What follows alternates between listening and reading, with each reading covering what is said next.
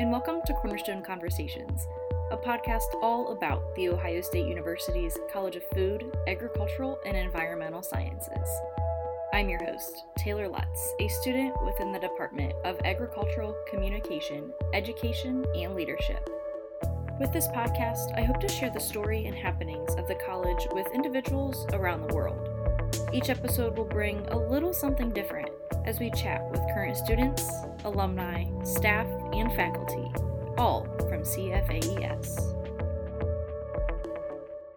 Let's get to learning.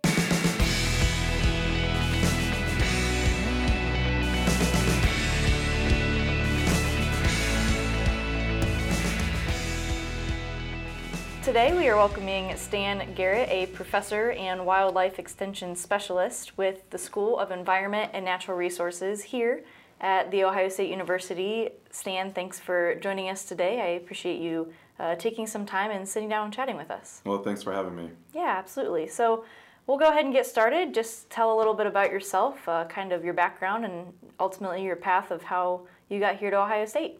Sure. Well, it started in a very rural area in Kansas where I was born and raised.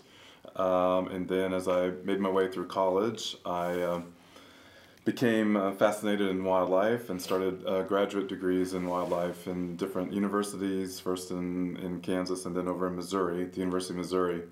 And then I spent some time out in the wilderness, which is the whole point. Mm-hmm. And then, of course, my first job was actually working in Chicago. One of the most urban spots in North America. And yeah. I thought that might be a one-year position, but it ended up being a long-term position. And then at some point, I built a research program there and then was invited to come to Ohio State, and been able to work here at Ohio State as well as maintain that work over in Chicago. Yeah, that's awesome. I know you actually were just published by National...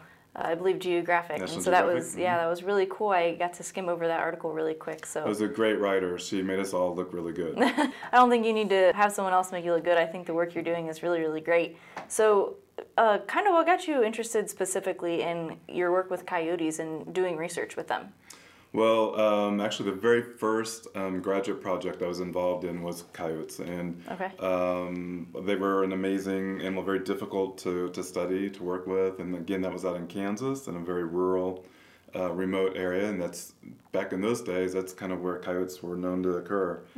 Mm-hmm. That was my only real work with them at that point, and then for many years I took a different path with other species, and then in Chicago, of all places, it was the last thing I ever thought I would be studying were coyotes. But about 5 or 6 years after I arrived in Chicago, then coyotes appeared. Mm-hmm. And I was lucky enough to have certain agencies come to me and ask me, can you do some work? Because we have no idea what's going on with these animals. Right. And so it was a best case scenario for me.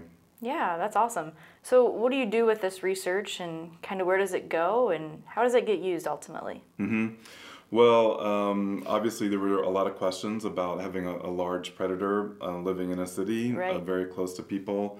And so our research is really designed to provide information for agencies as well as the general public to use so that they can make the right decisions about how to minimize conflict or how not to exaggerate it if it does happen. Right. So you're doing this research to gather information to share with the public. So what's probably one of the biggest misconceptions that the public has about coyotes? One of the biggest misconceptions, I think, is that they don't belong in cities. Mm-hmm. They actually determine for themselves that they do belong in cities, and when they first began appearing in not just Chicago, but Cleveland and Columbus, Cincinnati, the first response was for cities to get rid of them. They didn't believe they belonged there, and so that's what they attempted to do. But that didn't work. They kept removing coyotes, and they kept coming back. Mm-hmm. And so they kind of determined that they were going to live in cities, so that's like the first misconception is that they don't belong there. Right. They do.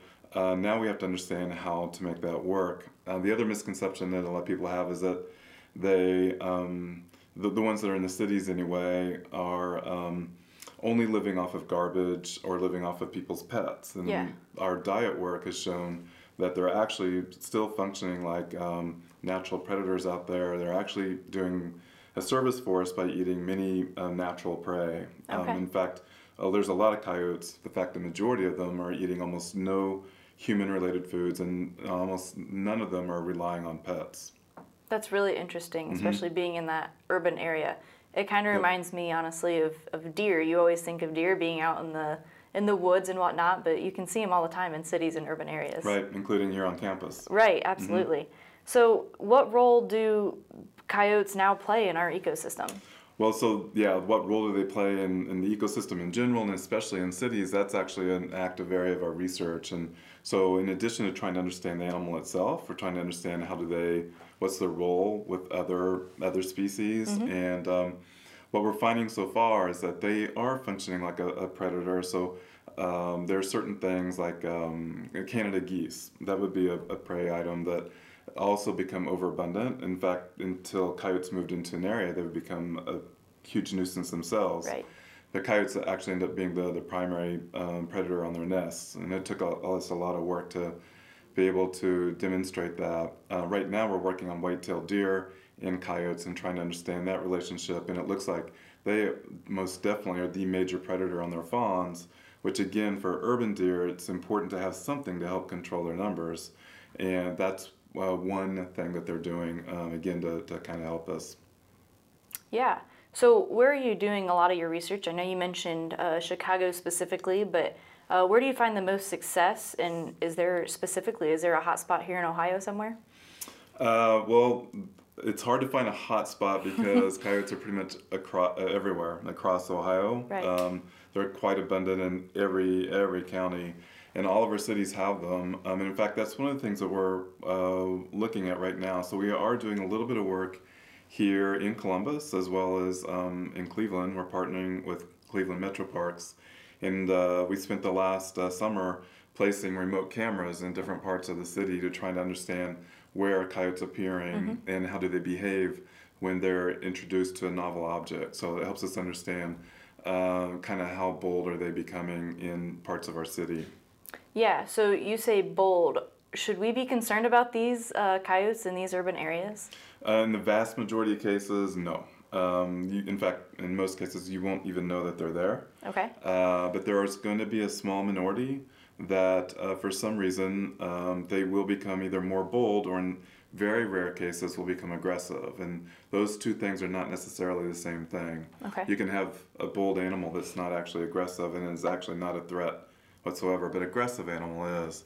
And we're trying to understand, that's another part of our research, to understand why do some coyotes become aggressive while many of them don't. Right. And if we can understand why they become aggressive, maybe we can help prevent it from happening. Absolutely.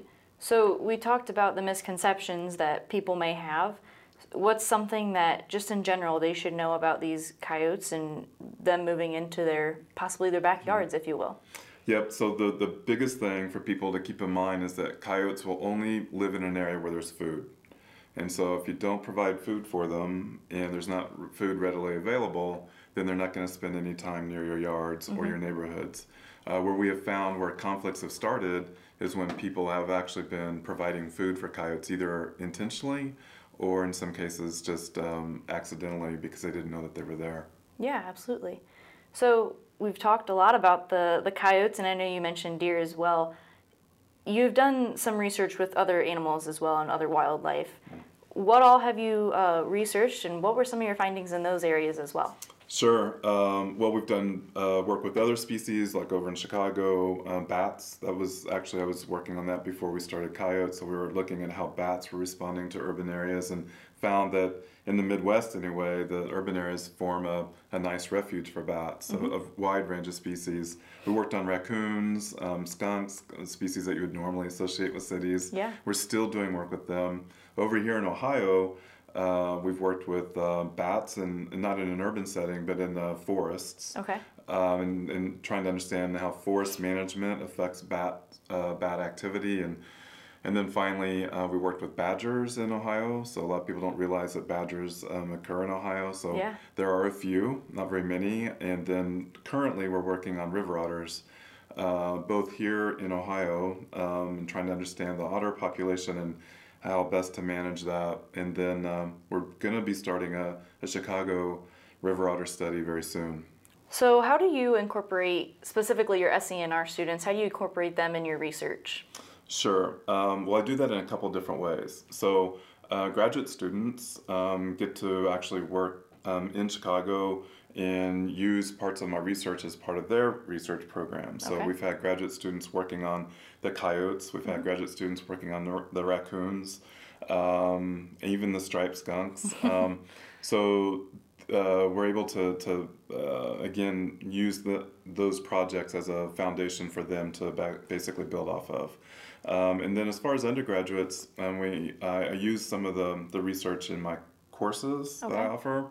We talk about Chicago quite a bit. And then in one of my classes, we actually get to take a field trip up to Chicago with the students, and they actually get to take part in the capture and handling and actually getting their hands on a Chicago coyote, which is something that's pretty rare. Yeah, absolutely. Mm-hmm. What specific classes do you teach here in SENR?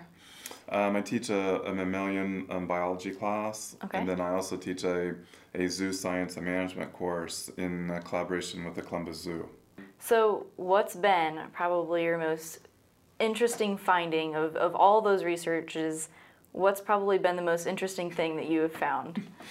Oh, that's a really hard question. It's almost impossible to answer because the neat thing about wildlife research is that we always are surprised by something.